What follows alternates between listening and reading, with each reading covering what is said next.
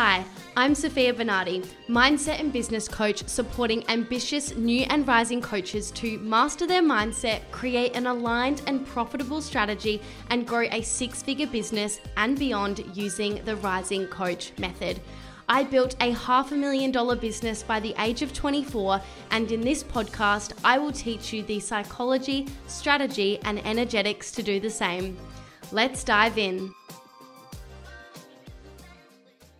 Hello, and welcome to the Quick Wins segment of the Rising Coaches with Sofia Bernardi podcast. This segment is all about sharing quick wins that you can take today to help you attract more leads, sign aligned clients, and create a business that is not only more profitable, but also more sustainable and enjoyable. Let's dive in. So, today I'm going to be sharing with you what you need instead of a website to grow your business. Now, this conversation is not about the pros and cons of a website or not, and even that a website's not helpful helpful because it certainly is. In fact, I absolutely love my website. I recently have spent the last few days rebranding it and it re- made me reflect on when I first started my business. I thought that I really, really needed a website and I spent so much money and so much time setting it up. And it really distracted me from what mattered most because here's the thing no matter how incredible and amazing your website is, if you don't have a social media presence and a following, then you have no one to actually go to your website. So, whilst there are so many tremendous benefits, of having a website, which I absolutely use and love. Like, I'm obsessed with my website and it has supported me so much.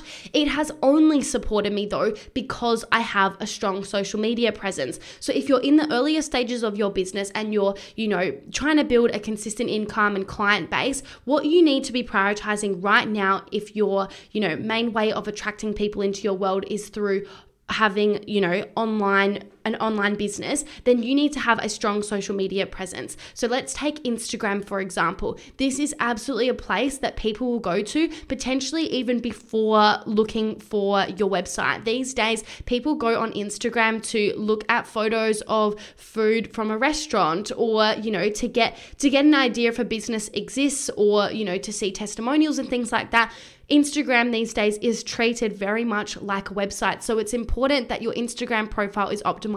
Obviously, it depends where your target audience is and what social media uh, profile you are focusing on most. Maybe it's LinkedIn, maybe it's Facebook, maybe it's TikTok, whatever it is, you want to make sure that it is optimized. I find Instagram to be a great place, regardless, though, as it's a great way for people to see lots of images and learn about you, and it's it's just a very well known uh, presence there, and is very similar to having a website. So I like to make sure it's fully optimized. I'm going to speak into Instagram in particular, but you can absolutely use this across all social media platforms, and I recommend doing so because people will search your name if they are considering working with you, and it's probably where they'll find you before a website anyway. So, having it optimized across the board will build authority and that like, know, and trust factor real quick.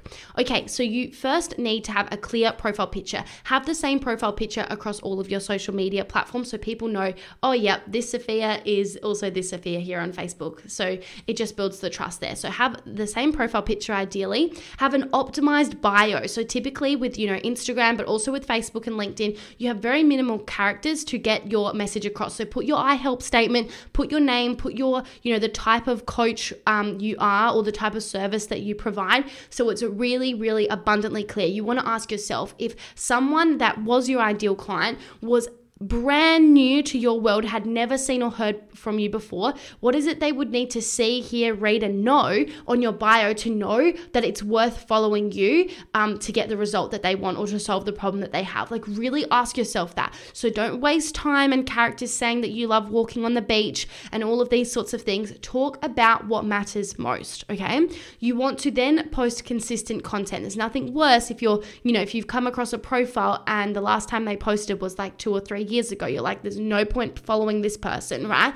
You want to see that there is consistency so they know they know that they're going to, you know, get value and a return on investment when following you on social media.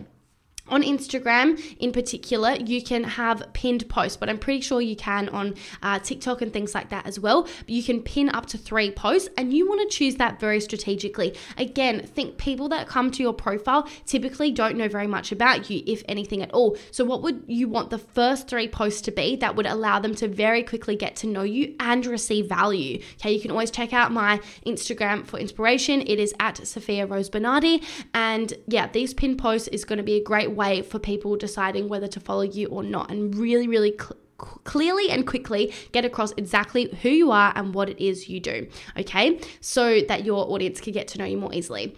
You also want to leverage the story highlights. So you can save your Instagram stories in highlights and clearly organize them. So if people want to see specific bits of information, whether that's testimonials or about you or about certain offerings, that they can click on that highlight. And again, your Instagram stories just gives a real insight to who you are and that raw and realness. Um, and that is really, really good for warming up colder leads.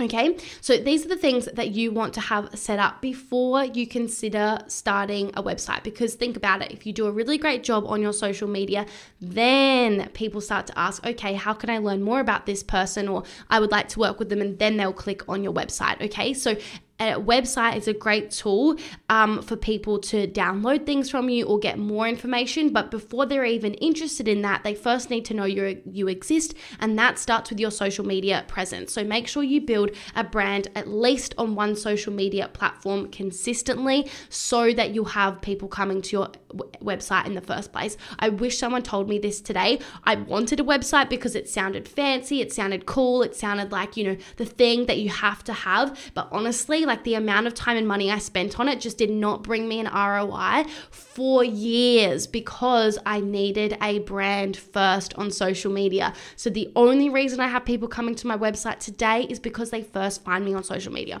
Hopefully that message has gotten across to you. It's one less thing you need to worry about and spend money on as you are building your brand to sign more clients on repeat.